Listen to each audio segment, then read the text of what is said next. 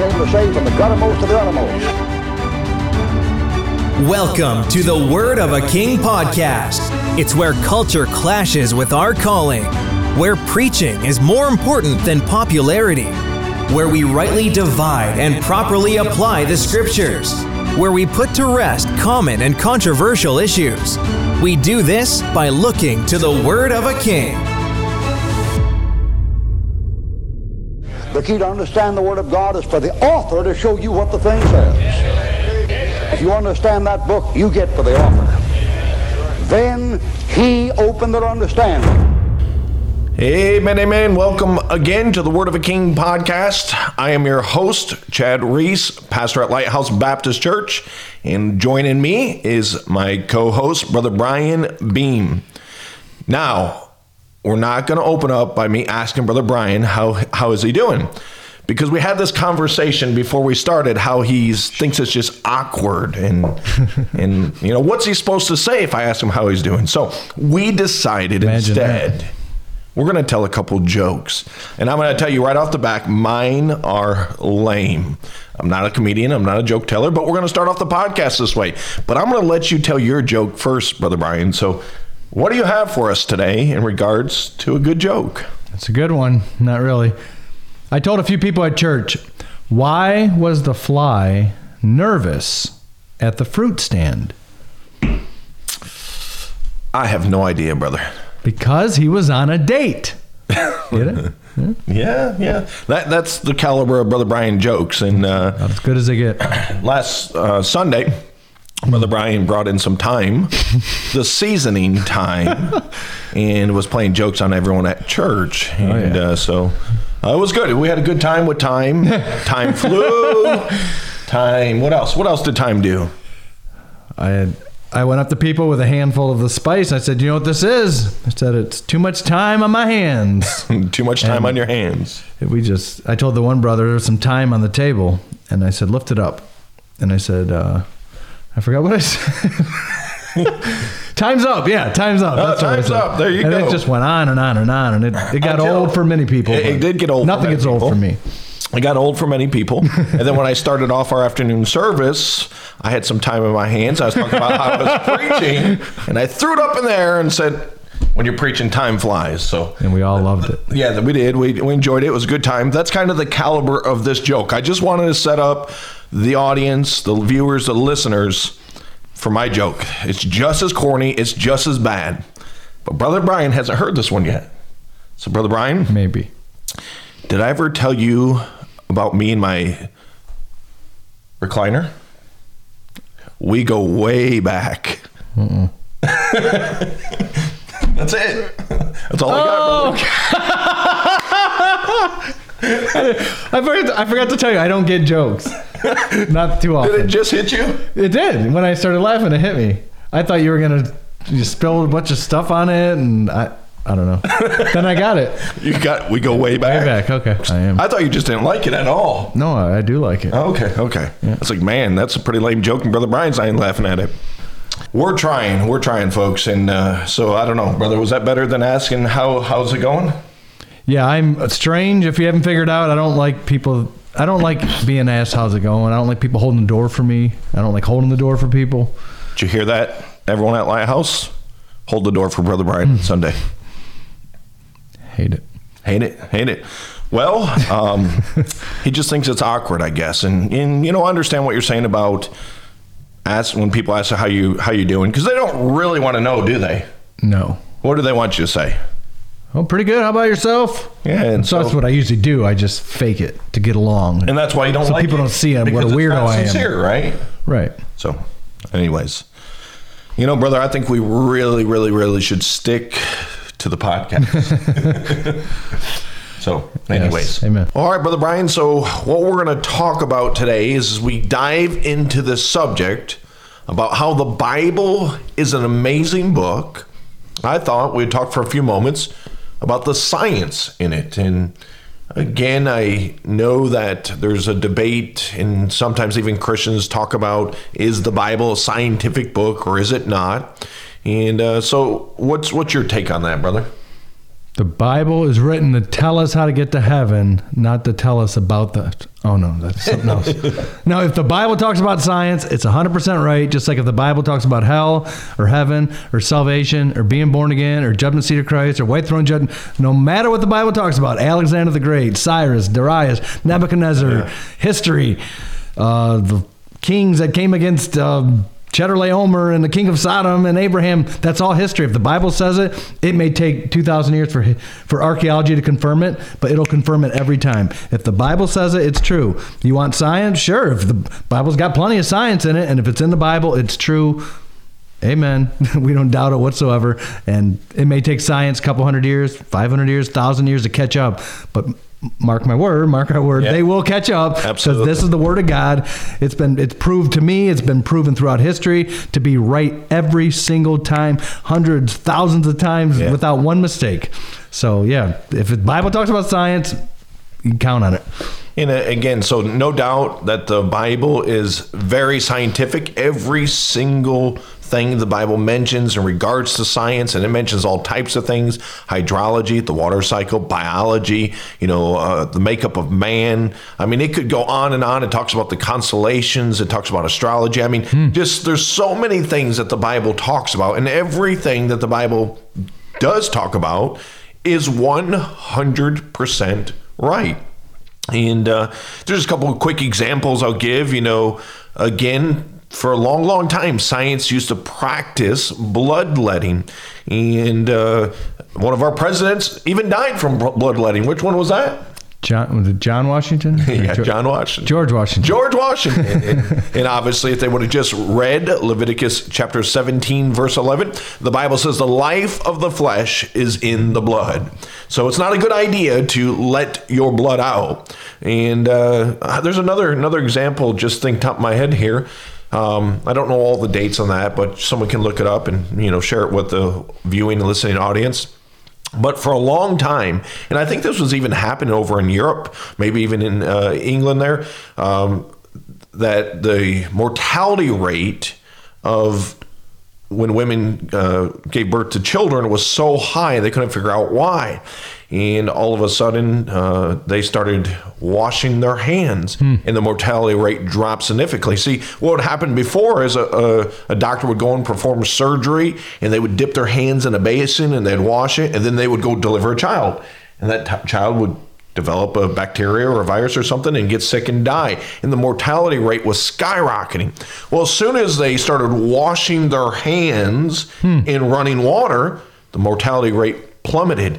And again, I know the Bible talks about that. Why wouldn't they just read the Bible? Yeah, they would have read the Bible. The Bible talks about running water and uh, Leviticus, yeah, uh, what 3,500 years ago? It's well ahead of modern science. So been around. There's a lot of different examples, but we want to just give you a few of them, some things to consider. And again, why the Bible is an amazing book. So, Brother Brian, why don't you share with us a couple? And I got a few of them myself, and we'll just discuss them, and, and hopefully these are a blessing to you. Okay, Lamentations 4, verse 3. By the way, Lamentations, I like to ask this Bible trivia question. The only book in the Bible where the word monster appears. That word monster only occurs one time. There's monsters in the Bible? Monsters in the Bible. And a lot of people say it's in Isaiah, it's in Psalms, it's in Job, it's in Revelation. They're thinking Leviathan or Behemoth or whatever the other creature is. Unicorns in Job and Psalms. But it's in Lamentations, written by Jeremiah in 600 BC ish. Mm. Even the sea monsters draw out the breast, they give suck to their young ones. So Jeremiah, 2,600 years ago, knew about creatures in the sea who breastfeed, and science didn't know about that till a few hundred years ago. And that's why whales supposedly that's why they're mammals, not fish, because they breastfeed and they give live birth, unlike every other creature that lives in the water. How did Jeremiah know that? Because all scripture is given by inspiration of God. Amen. And holy men of God spake as they were moved by the Holy Ghost. So God told Jeremiah that, and Jeremiah wrote it. He probably didn't even know what God was talking about, but he just did it. And the Bible's always right. There are sea creatures that do that. Yeah, and that's the amazing thing. You know, when you have the creator who inspires the word of God, inspires the writers, and you know, he's the one that gives life to everything. I obviously he knows that there is monsters in the sea that give live birth and that they nurse. And uh, so, uh, again, just amazing truths that are found in this Bible. And I, I'm a big fan of science, just not science falsely so called, Amen. but true science. I'm, um, it's just it's fascinating, and uh, God bears proof throughout His Word of true science. So uh, why don't you give us another one? All right, another one here. Job 26 7. Well, you turn to Job 26, 7. Uh, the book of Job has a whole lot of science in it. There's a, just a ton of truth, truth in the book of Job, and that's an amazing thought considering it's uh, the oldest piece of literature known to mankind. But uh, what do you have here? I saw note older than the hills. What's thou made before the hills? That's a different subject. I like how the language is Sure, sure. comes from the King James Bible. Yeah, the language of the King James Bible is amazing. I like that phrase. Uh, I think uh, the phrase in the New Testament, um, these things must needs be. There's some things that must needs be. I I just kind of like that phrase. All right, Job 26 7. He stretcheth out the north over the empty place and hangeth the earth upon nothing. Whoa, whoa, whoa, whoa. The earth is hung upon nothing, Brother Brian? Not the back of a turtle. Hmm. It's not hanging on a string. There's not a pole in the center of it holding it up. It's not Atlas or Zeus or whoever holds that thing up. yeah. That's what the ancient literature says. That's what the Greek mythology says and Roman mythology. And even science itself, probably just three, four hundred years ago, had all different ideas about how Earth came about. And Job, the oldest book in the world, Yeah. 1800 BC, older than Moses, before Moses, during the time of Abraham, Isaac, around there. Job had that revelation that the earth hangs on nothing. Once again, the Bible is always right, never wrong. And that's uh, just amazing truth. But um, you know, maybe maybe Job got some of those CGI pictures of the Earth. you ever seen those? No. so that's the whole the whole uh, debate about you know the Earth hung on nothing. It's the circle of the Earth, and oh, that's just a computer generated image. You know. Anyway. Okay, flat earth thing. Yeah, yeah, flat Earth thing. Let's Anyways. talk about that. No. Yeah, we'll, we'll bypass on that. We'll, move on. But uh, anyways, any any picture of uh, the Earth is always fake, according to some people. But nevertheless, this we do know, and and, and I concur. There's a lot of fake things out there, but this thing we do know Fake news. that the Earth is hung upon nothing, and we know that because the Word of God says so. Um, well, let me let me give you this one. Um, we'll talk about this one for a moment, then we'll come back to you, brother Brian. But uh, I, I really like this one. Um, I've used this one out street preaching in Ann Arbor. Of course, you got the University of Michigan there, and dealing with a lot of educated and you know well-to-do college kids, and they always want to challenge the Bible, and they usually do it just try to with their intellect. So it's good to be prepared with some of these scientific facts, and they really don't know what to say. But I, I don't know if it's still true. But for the longest time, I was told that even there at the University of Michigan, they used Matthew Maury's book if you were studying oceanography. And Matthew Murray is known as the father of oceanography. But a lot of people, what they don't tell you is why uh, Matthew Maury came to his discoveries or how he came to his discoveries. But um, he was, he actually found that discovery because he was reading the Bible, and he read in Psalms chapter eight, verse eight. The Bible says, "The fowl of the air, and the fish of the sea, and whatsoever passeth through the paths of the seas." And Matthew Maury said, if there's paths in the seas, according to the word of God, then I'm going to go out and find them. And Matthew Maury discovered and charted the sea currents and the sea paths. And that's why he's known as the father of oceanography. But he got that truth from the word of God. And uh, again, that's just uh, that's just mind blowing to me. But Brother Brian, before you share your next one, you know, I think uh, the world is real good at rewriting history and only telling part of the truth. Probably maybe 100 years ago, a lot of the brilliant minds, a lot of the scientists, a lot of the discoveries were by Christians who believed the Bible. Nowadays, they make you feel if you believe the Bible that you're dumb and you know you can't be a scientist and you you know, but that's completely contrary to the truth of history. And obviously, we know it's contrary to the truth of the Word of God because the Word of God is always true. So I like to have these stories in my back pocket, especially with names and verses, and uh, to be able to uh, just kind of share with some young folks. And hopefully, the Word of God will do a work in their heart. So, uh, what else you got? A similar one with the uh, earth hanging upon nothing. Isaiah 40, 22 says, It is he that sitteth upon the circle of the earth. Hmm. The earth sitteth upon the circle of the earth. The earth has a circle. Yeah. That how did Isaiah know that? 700 BC. That goes against what other all other major religions teach. They say the Bible is, you know, just a book of holy scripture, just like the other book of scriptures. No, it's not. The Bible is so far ahead of any book that's ever been written. You could just thumb through the Apocrypha or the Quran or the Hindu literature, or any of the literature of religious writings, even as recent as 100 years ago, 200 years ago.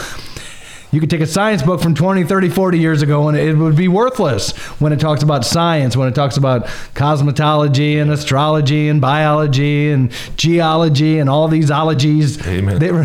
They, they get outdated every every generation. Every 20, 30 years, they're no good. The Bible never has to repent. The Bible never has to go back. They might mock it for hundreds and hundreds of years, thousands of years.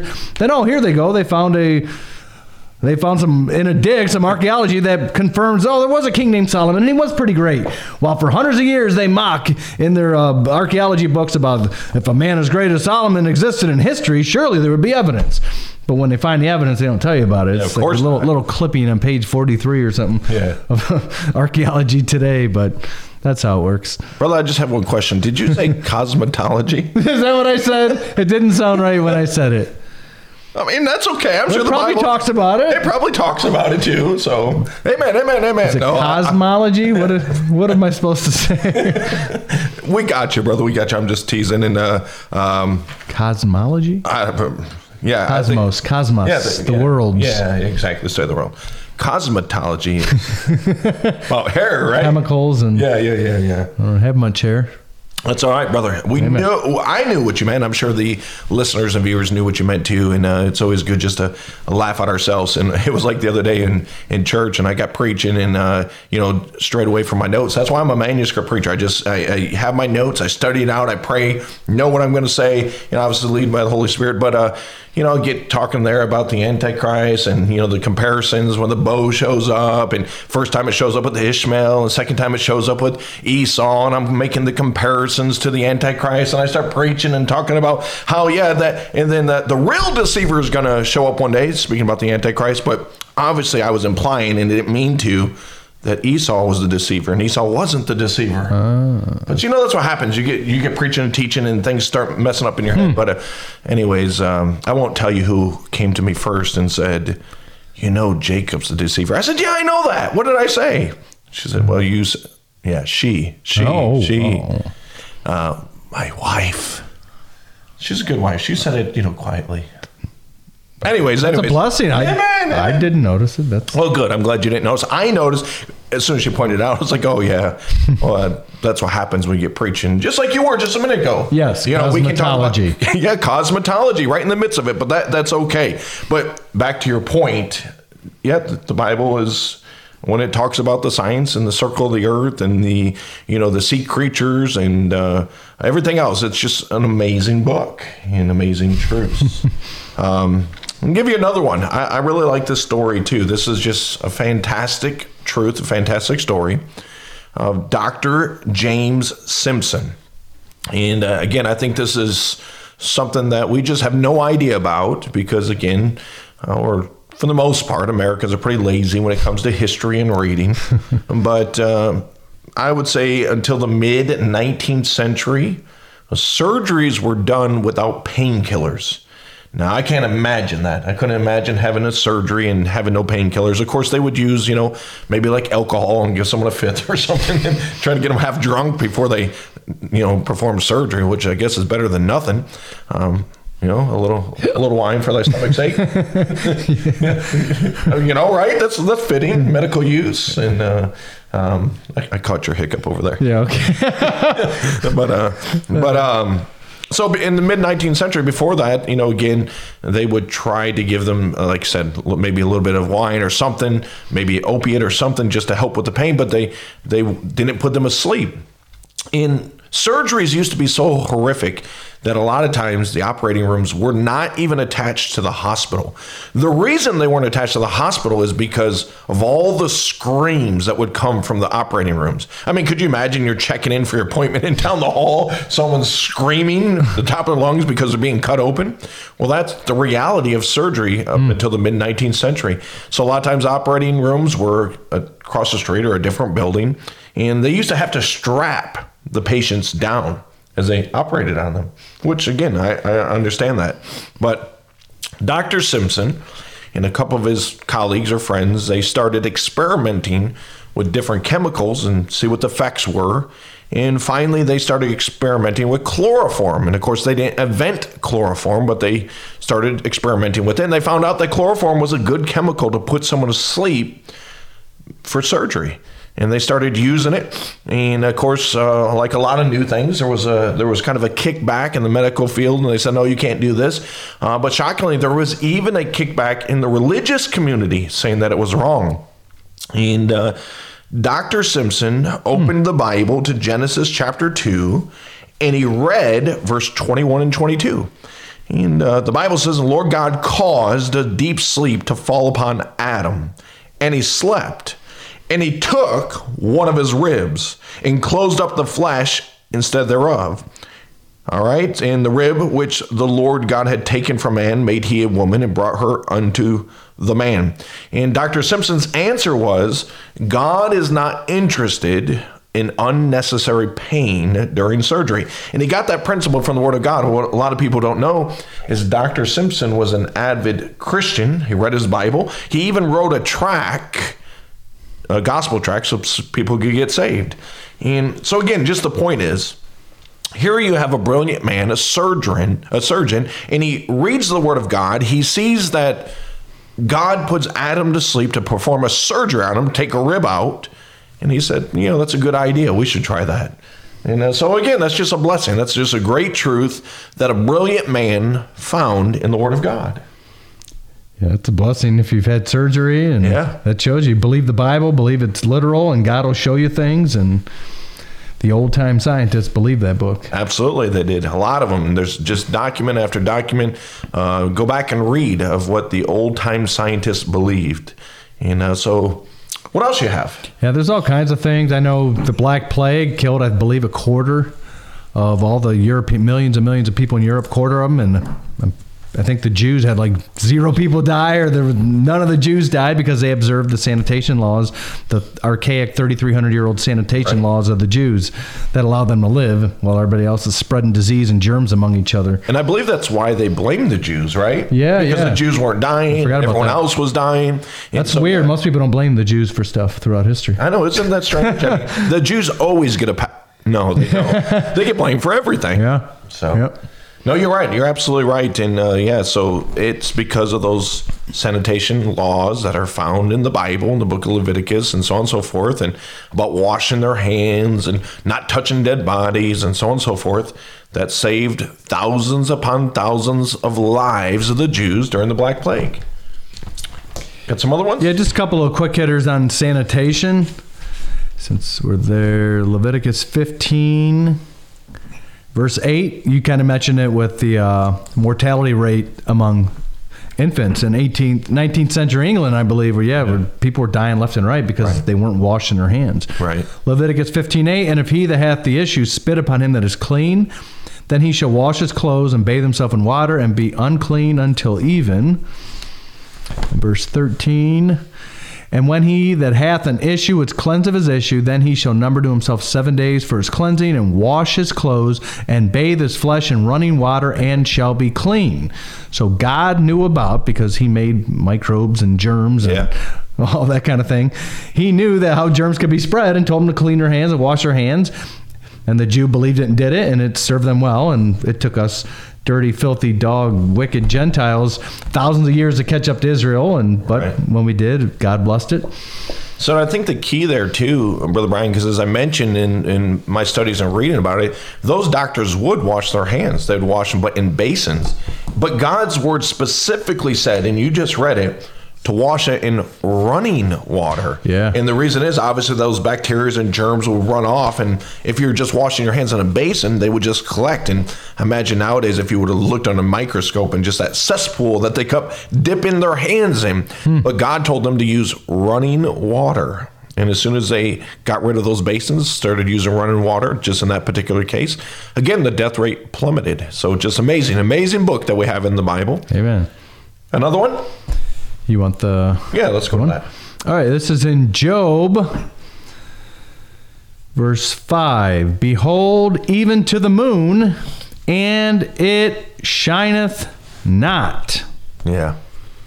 That's a, that's an amazing truth. Again, just one that the human eye would not be able to comprehend on its own. Now, again, I understand with modern technology, so on and so forth, we are able to, uh, you know, have satellites and telescopes and spaceships, and so some of these things are not um, as impressive. I still think they're impressive, obviously, um, but uh, science is just now catching up with the Bible. But for the Bible to declare that the moon doesn't have its own light is just an amazing fact, and uh, it's a and it's amazing truth of a picture and type of the church. Brother Brian, why don't you just talk about that for a few moments of because of this truth that we see in the moon and tie that together uh, into the picture of the church. Yeah, the moon is one of the many types of the church. And Song of Solomon says, Who is this that sh- was it shineth forth as the moon? Terrible as an Fair army moon. with fair as the moon. Terrible as an army of banners. Talking about Song of Solomon, which of course Solomon, son of David, type of Christ. Solomon's favorite bride. It's a Gentile bride. If you're reading the Song of Solomon, of course, that would match the church. And the moon has no light of its own in science. And Mm-hmm. in reality, the moon doesn't shine light, it reflects Yeah. the light of the sun. That's good. Bells should be going off. Malachi 4, Jesus Christ, the Son, S U N of righteousness. Yeah. The sun is a type of Jesus Christ. That's where we get all our light. That's where we get our life. And something I thought about recently, I hear about like skin cancer and too much sun can kill you. And I'm thinking, that's so weird. Because I drive all the time and my, uh, my one arm was, I know last summer I started wearing suntan lotion, which I've never done unless I'm going to the beach or something. And I thought, well, people do get skin cancer. I guess I should probably start doing this. And I was just thinking how if we were a few degrees further from the sun, our Earth would freeze and it'd be too cold. Right. And you got to have the sun, or you get vitamin D deficiency and you'll die without the sun. Right. But too much of the sun will kill you. The same source can kill you, curse you, burn you, or Yeah. bring you life, and it sustains life. Without the sun, we'd all be dead. There'd be no plant life. There'd be there'd be nothing. But that's a separate note. No, that's a good, a good type and picture of the truth is the same one that's going to save you if Right. you reject him. It's the same one that's going to judge you. right. So, But Jesus Christ said, I am the light of the world. Then he said, Ye are the light of the world. We reflect the light of Jesus Christ. The only good thing about me and Brother Chad and anybody else is right. Jesus Christ inside of us. That's the only light we have. If you have your own light, might as well go to cosmetology school or something. Amen, it's, amen. it's not going to do you any good. Yeah. But there's a whole bunch of the other ones. I can't remember which eclipse is which, but there's a an eclipse. There's Yeah. solar and lunar. But when the world gets between the moon, the church, the Christian, and the sun, Jesus Christ, when the world gets in there, poof, the lights go out. that's good. That's good. Love not the world, neither the things that are in the world. Ye adulterers and adulteresses, know ye not that friendship with the world is enmity against God. Be not conformed. There's your preaching. You just go on and on with that thing, and I'm sure you got some goodies on the Yeah, sun no, and all I- that. That's just it's fabulous in the truth, and it's fabulous in the application too. And again, I wish I had you know we have a little ball here, Yeah. ball here, and we could show you demonstrate. And again, you got the sun and the moon is supposed to reflect, and then put something right in the middle. It obscures that. And again, your your application there is one hundred percent right. When we let this world come between us and the Lord Jesus Christ, we no longer reflect the glory of God. And and, and think about it during those eclipses, it's completely dark. And we know Jesus Christ is the light of the world, but he's left us as ambassadors. He's entrusted us with the ministry of reconciliation. He says we have a high calling. He's entrusted us with the gospel, with the ministry of reconciliation.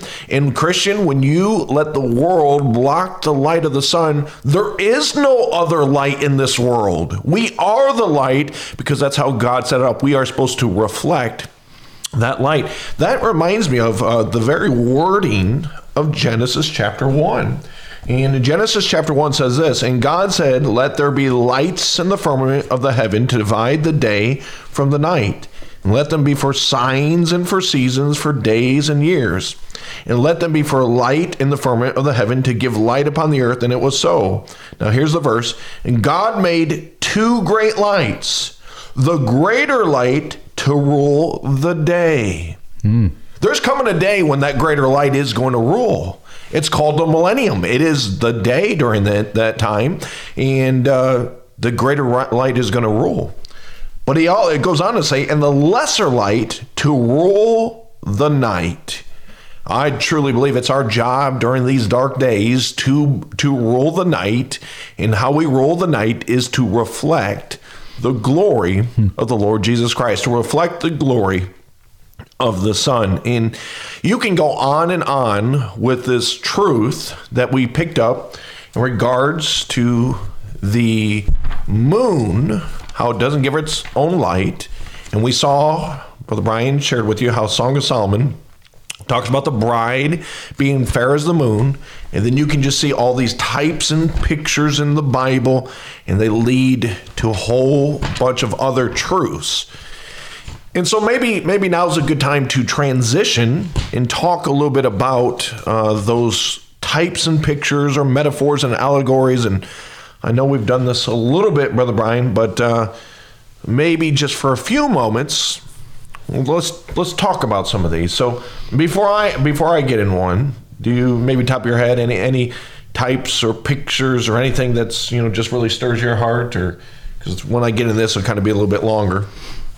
But um, I don't know. Maybe maybe uh, talk about Enoch. Enoch's good. Genesis 24 kind of popped in my head. Go ahead, Genesis twenty four. Yeah. It's a kind of common one, but there's probably a lot of people that haven't heard this one.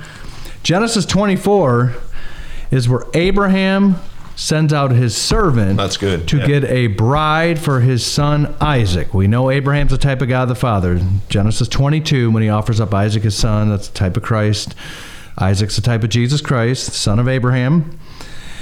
And you got the servant, and you got Rebekah, who would be his wife, and that, of course, is a type of the church. Right, That's the bride of Christ. So there's so many truths and beauties you can get out of this. Number one, which I just learned this in the last 12 months, never knew this. Abraham, God, doesn't get a bride for his son until he puts his bride away. That's right. That's good. Sarah was Abram's wife. Yeah. She dies. Genesis 23 1. Sarah was 127 and she died. Genesis 23. In Genesis 24, Abraham goes and gets a wife. So God the Father's wife, Jehovah's wife, is Israel, the nation of Israel. Isaiah 62 63 calls it Beulah land. Beulah is Hebrew for married. Jehovah, God the Father's wife, is not the church. That's right. We have not replaced Israel. God the Father will remarry Hosea. He put her away. He will remarry Israel. Jesus Christ's wife is the church. And I was arguing with a hyper about this, and he kept trying to make him the same. I said, "Brother, you're you're getting this replacement thing wrong because it's not the same." And he's trying to argue. I said, "Let's let's look at Hosea. Let's look at Isaiah 62, 63. Sure. Beulah land. That's what Beulah means, married. It's Israel. It's not us.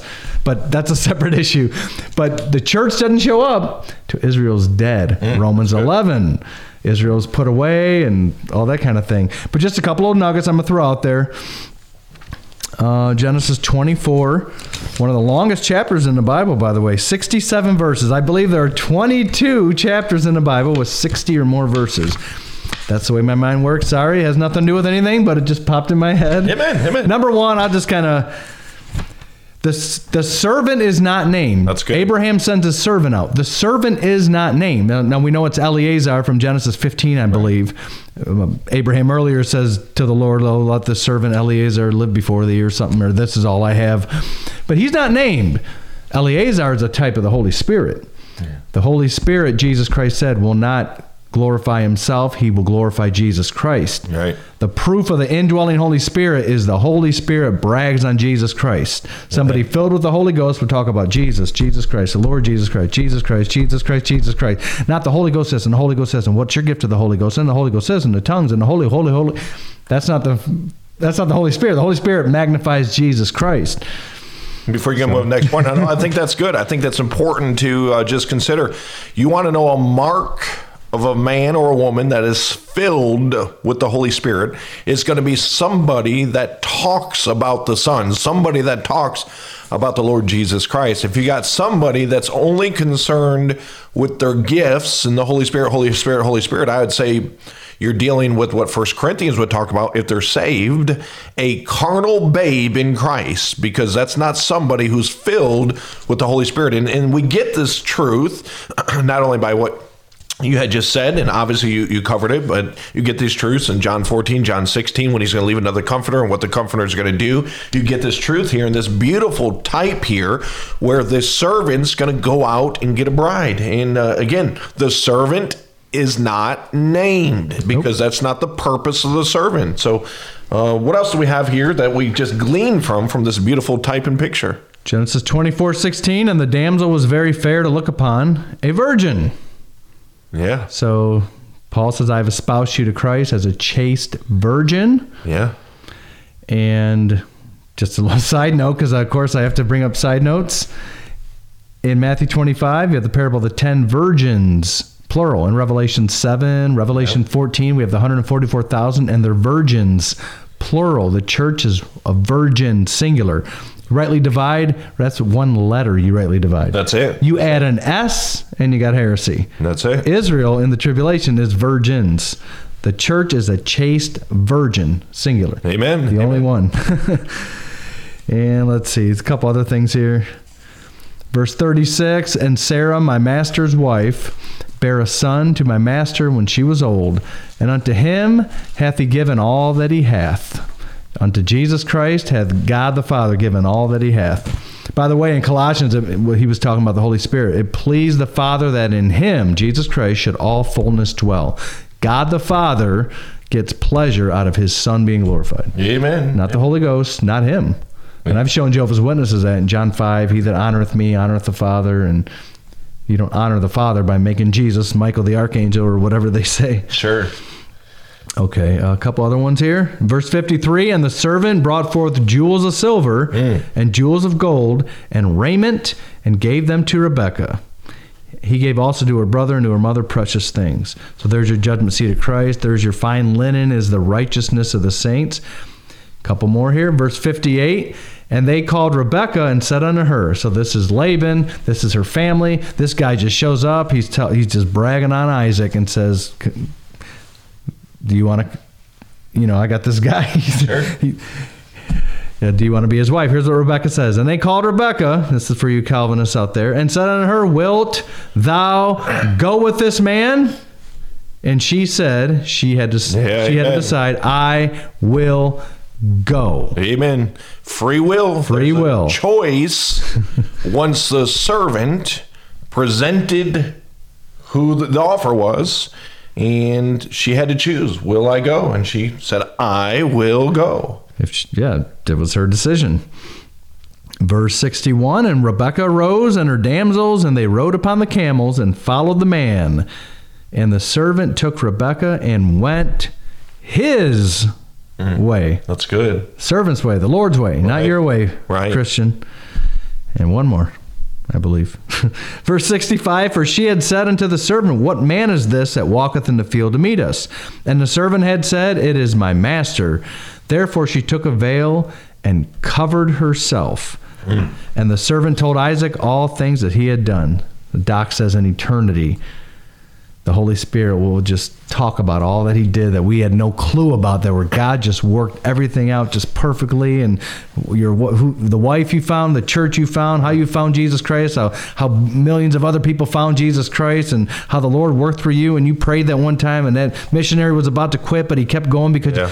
The Holy Spirit is going to go on for millions of years probably, and just bragging and telling all the great things that God did through him, and but she covered herself. That's you know modesty and all that good stuff with fine linen clothing in it. So, And just so what a what amazing church age truth Amen. found in Genesis chapter 24. Remember, Jesus Christ said, Moses wrote of me. There you go. That's how he wrote of him. right in types and pictures Types, yeah. and shadows and you know metaphors and uh, just amazing amazing truth there again about the church about the holy spirit how the holy spirit works about the choice of the bride and giving of the gifts and then going back to one day obviously meet meet the the bride and the bridegroom and just wonderful wonderful truths there and you could go on and on and dig in those things but th- this is how the Bible is. It's such a deep book. I always like the saying of the woman at the well, and she's talking to Jesus Christ. Is that something basically, sir?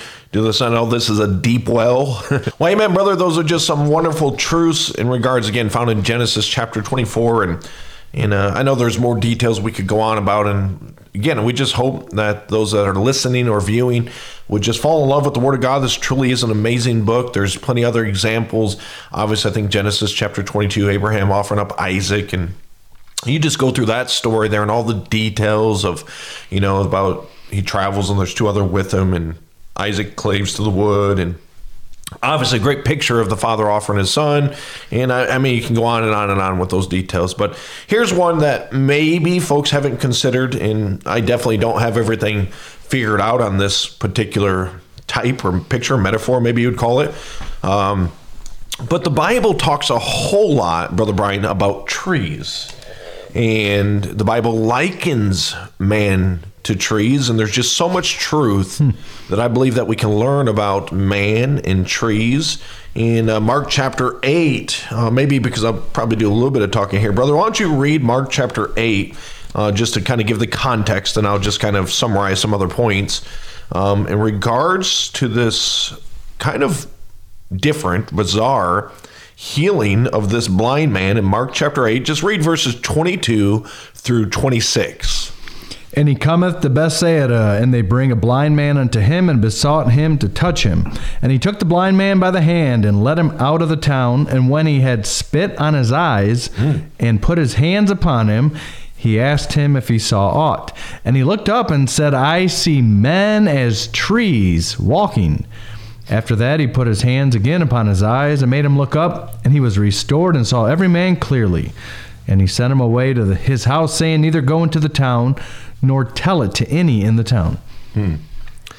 So this is a bizarre story. First of all, the guy gets spit in his eye. and, uh, you know, uh, we, we joke about that, but um, there's probably every element needed for sight found in human spit. And I'm sure one day some scientists will be studying and Yeah. find the cure for blindness and spit. I mean, Yeah. that's just how this book works, you know.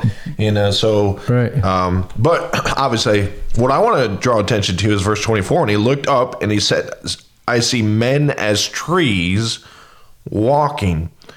And again, this is just really bizarre. This man sees men as trees walking. And then, of course, in verse 25, after he put his hands again upon his eyes, he made him look up and he was restored and saw every man clearly. So the first time, he doesn't see clearly and he sees men as trees. And I'm just thinking about all the different references that likens man unto trees and these truths that we can learn. I think about Lucifer in Isaiah chapter 14, the fall of Lucifer. It talks about how thou, how art thou fallen from heaven, O Lucifer, son of the morning. How art thou cut down to the ground, which didst weaken the nations. Again, being cut down like a tree. You cut down a tree. And there's other places in Ezekiel and that where the Bible likens the devil or Satan to trees and the high tree and where all the birds came and made a nest in and you know just uh, on and on you go but Lucifer is said to be cut down. It's not just Lucifer. Um, the righteous man is likened unto a tree. Psalms chapter 1. Blessed is the man that walketh not in the counsel of the ungodly, nor standeth in the way of sinners, nor sitteth in the seat of the scornful. But his delight is in the law of the Lord, and in his law doth he meditate day and night. Now here's the verse, verse 3. And he shall be like a tree planted by the rivers of water, that bringeth forth his fruit in his season. His leaf also shall not wither. Whatsoever he do- doeth shall prosper. So again, God likens that righteous man unto a tree. Wisdom is likened unto a tree. Proverbs hmm. chapter 3, verse 18. She is a tree of life to them that lay hold upon her. Of course, Israel is likened unto a tree. What, what tree is Israel likened unto? That the Brother Brian knows. How about the fig tree? fig tree. Ah, it, yeah, Nathanael under the fig tree. I saw thee in the Yeah. fig tree and put didn't forth really- leaves. I thought you were messing with me. No, I wasn't. I just went blank. Brother Brian is the quizzer, and he always Not a good quizzy. my- my- yeah, oh, yeah, that's right. Yeah, and uh, he always quizzes us. So praise the Lord. Uh, Yeah. I was able to get him. That's I good. guess. That's good, yeah. Amen. Amen. Israel's likened unto a fig tree. And of course, we bear fruit. The Bible talks about Proverbs eleven thirty. The fruit of the righteous is a tree of life, and um, excuse me, the wicked are also likened to a tree. Matthew chapter 3 he talks about the axe is laid unto the root of the trees. Therefore, every tree which bring not forth good fruit is hewn down and cast into the fire. So, again, and so the point is, brother, you can just look at all these references to man and tree, Lucifer and tree, the righteous is tree, the wicked is tree. And the Bible talks about seed. We have a seed. Tree has a seed. Talks about fruit. A tree brings forth fruit. We're supposed to bring forth fruit. A tree's planted. We're supposed to be planted. We're supposed to be rooted. A tree is supposed to be rooted. It can be cut down. It, it needs to be watered. Hmm. Otherwise, it will wither. Wow. Has leaves. Never it can ends. fade. Yeah, I mean, it just goes on and on and on and on. And by the way, what got all of mankind in trouble? I think it was a tree. A tree. Something to do with a tree. Yeah, the tree of knowledge of good and evil. We talked about that on the other po- podcast. But what also saved man? Somebody dying on a tree. Dying on a tree. Amen. And uh, so we see this just connection with men and trees all throughout the Bible. Yeah. Wasn't he the gardener? Yeah, the gardener. That's what they thought. Thought he was the gardener. Yeah. so, uh, you know, this is just the tip of the iceberg. And I, I truly think, you know, Yeah. someone should study how trees and maybe write a book on trees and the truths and mankind. There's so much truth there, but Brother Dalmas doesn't have a book on it. I don't think on trees. Bro- Brother Dalmage, if you're listening to this, you need to write a book on trees. He probably mentions it with his parables with the sure. tree and the fowls lodge in the Yeah. branches. So just so many good truths there. Amen. But uh, I found this interesting, brother. I want to I want to show you and the, the viewers this picture. And uh, again, as we mentioned, the world is always catching up to the Bible. And so here is a picture of a tree and a picture of our lungs. And you couldn't make this up. I mean, that tree to the right looks almost identical to those lungs on the left.